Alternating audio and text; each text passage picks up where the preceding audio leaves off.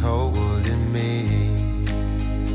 I wish I could say all the things that I should say. Say 'em loud, say 'em clear for the whole wide world to hear. I wish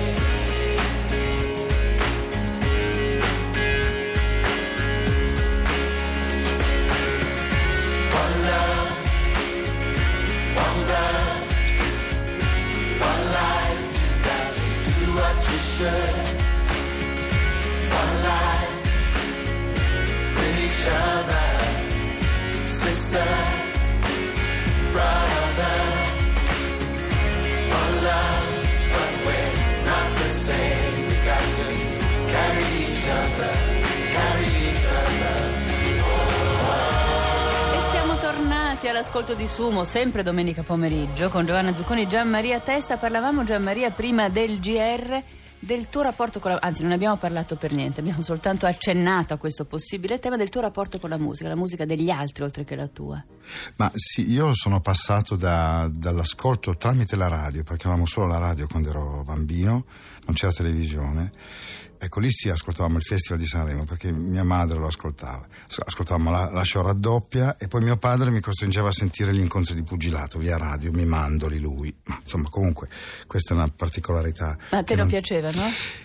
Poi in qualche misura mi sono anche appassionato di pugilato, talmente vedevo mio padre appassionato a questa cosa. Sai, scusami, ti interrompo, che sembra quasi inimmaginabile oggi lo sport seguito alla radio con, con tutta quella carica di immaginazione che devi mettere, no? Senza vedere. Adesso che si vede tutto, sì. ma anche miliardi di volte, non Sì, si soltanto rivede, una. si vede, no? si rivede. Si vede, si rivede, si rallenta. Succedeva si però una cosa buffissima che non ho più dimenticato. Ci mettevamo davanti alla radio come se fosse stata la televisione. Cioè, Guardava- guardavamo la radio senza, com- senza commentare. La pubblicità interrompeva molto poco all'epoca, quindi non c'era. però guardavamo la radio.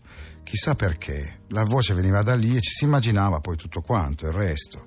Però app- appunto da- dall'ascolto di musica in radio e dall'ascolto da- e dal cantare con i miei o cantare in chiesa, sono poi passato all'ascolto di, di un disco di De André che mi ha fatto sentire un mio amico quando avevo 13 o 14 anni, dove lui cantava il gorilla di Ah. Brassens.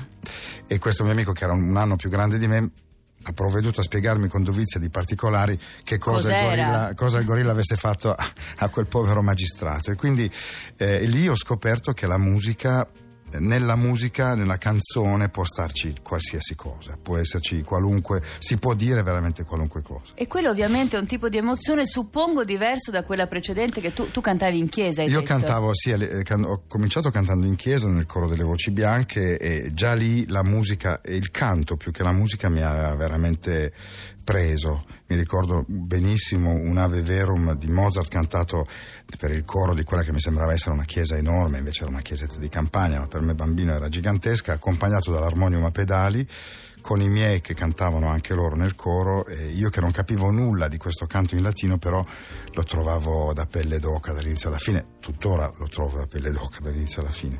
E, lì è stato il primo aggancio con, con il senso il pathos del canto.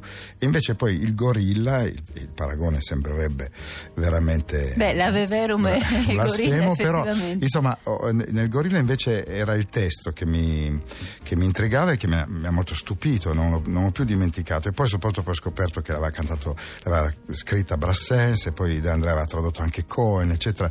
Comunque è stato grazie a lui grazie a De André che si sono aperte le porte verso la canzone che racconta delle cose che non è scritta soltanto per mettere in risalto una bella voce o per vendere dei dischi o, o per mostrare una bella donna che canta Ma tu parti scrivendo i testi? per me una, una canzone è un'alchimia fra testo e melodia e, e armonia e quindi c'è un'emozione che spinge, io la so, mi sembra di saperla comunicare soltanto così, quindi ho una specie di puzzle dove ci sono alcuni, eh, alcuni ritagli di testo, di melodia di armonia e poi cerco di comporlo, certe volte il puzzle è orribile, certe volte mi corrisponde. Guarda, orribile, lo escludo. Però, come dice Gian Maria Testa, non esageriamo. eh. Deve essere noiosissimo farsi intervistare. Non amo- è vero che non amo il presenzialismo nei media, eccetera, però è anche l'unico modo per far sapere che una cosa esiste, che, che una cosa c'è, non ho un'alternativa al di là del, del passaparola, insomma. Quindi sono contento di essere qua. No, no, non c'è nessuna, nessuna, nessun senso di noia. E che, sai cosa mi succede? Che a parlare di queste cose, di come scrivo le canzoni, cioè, mi sembra di di da- connotarle in- ecco qui sì in modo esagerato come se io fossi io non, come se io fossi un artista ecco io non sono un Beh. artista sono uno che no no lo dico proprio tranquillamente sono uno che utilizza la canzone come mezzo di comunicazione soprattutto a se stesso di, di qualcosa che non riuscirebbe a dire altrimenti scriverei comunque canzoni con o senza concerti con o senza dischi e lo farei per me così come lo faccio per me e qualche volta capita di farlo per qualcuno in particolare, ma fondamentalmente è, una- è quasi un processo psicanalitico. Ci sono delle cose semplicemente che non potrei dire altrimenti.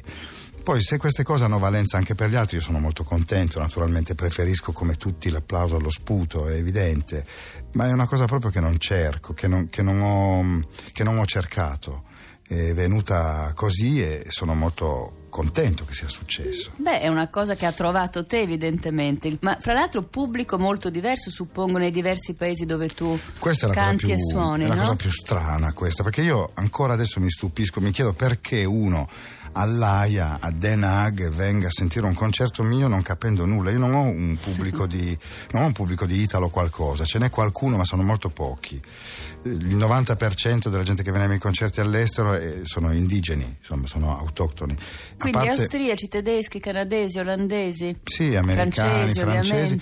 La maggior parte di loro non capisce nulla. Nel mondo, nell'area francofona, io, eh, siccome parlo bene francese, tendo a non a spiegare le canzoni, ma a introdurre, diciamo così, l'atmosfera, il mood di una, di una canzone. Ma in Germania che dici? In Germania, eh, che devo dire? Niente. Dic- Dico, eh, meine Damen und Herren, guten Abend. Questo è quanto. Beh, non è malissimo. Però dai. per fortuna, per fortuna in Germania, più che in altri luoghi o nella Svizzera tedesca, trovi sempre l'it- l'italo tedesco che poi viene a tradurre con qualche cosa buffa. Per esempio, una volta a Innsbruck ho invitato, se c'era qualcuno che capiva l'italiano e parlava tedesco, a venire. È salito un ragazzo, io ho detto la prima frase e lui mi ha guardato e non mi ha tradotto niente. Gli ho detto scusa, ma perché non, non traduci? Eh, ma lui mi ha detto, ma io non lo so il tedesco. E detto, No, "Ma e perché, allora?" perché sei venuto? E mi ha detto perché non c'era più posto in sala. Ma è fantastico. E così è stato seduto Vedi di fianco- l'italiano che fianco, Ma davvero, è un tipo che, beh, niente, un sardo che era lì di passaggio a Innsbruck, non so se è andato a sciare, non so cosa facesse.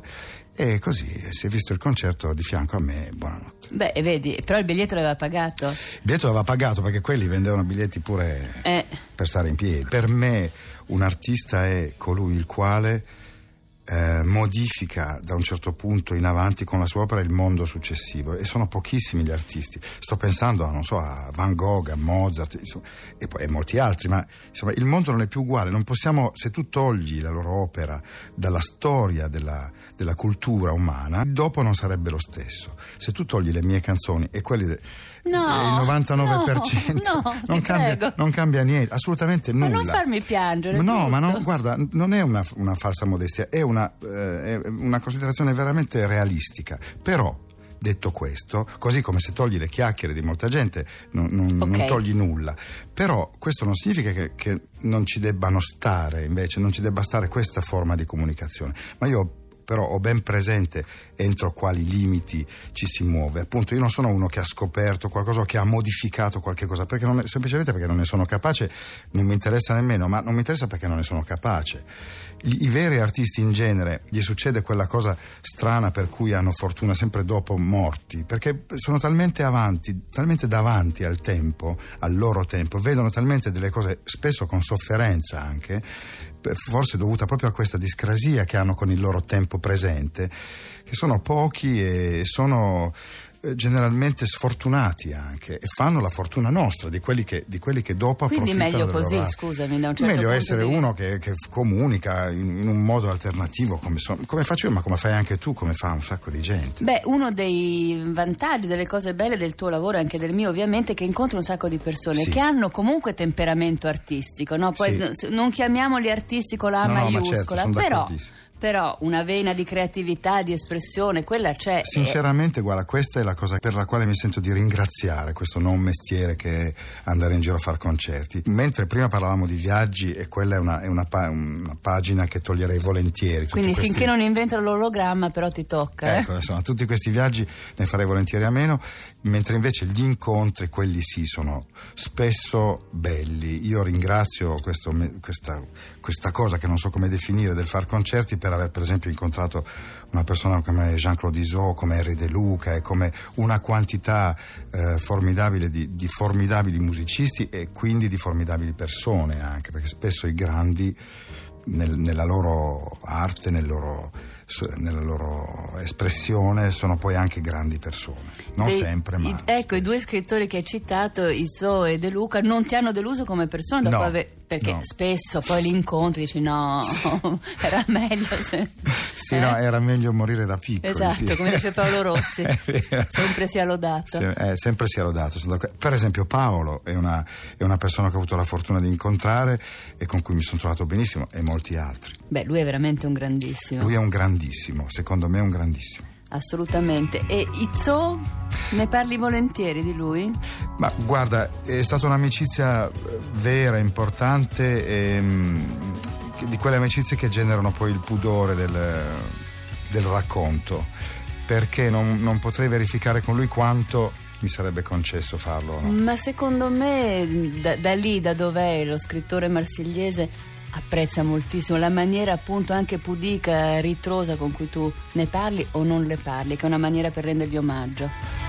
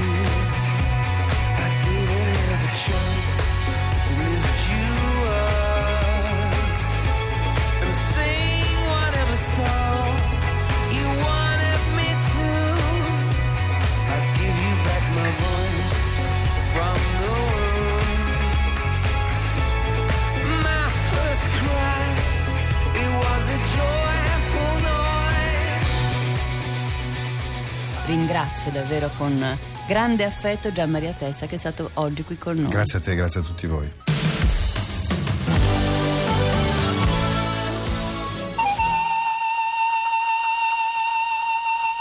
Sumo, il peso della cultura.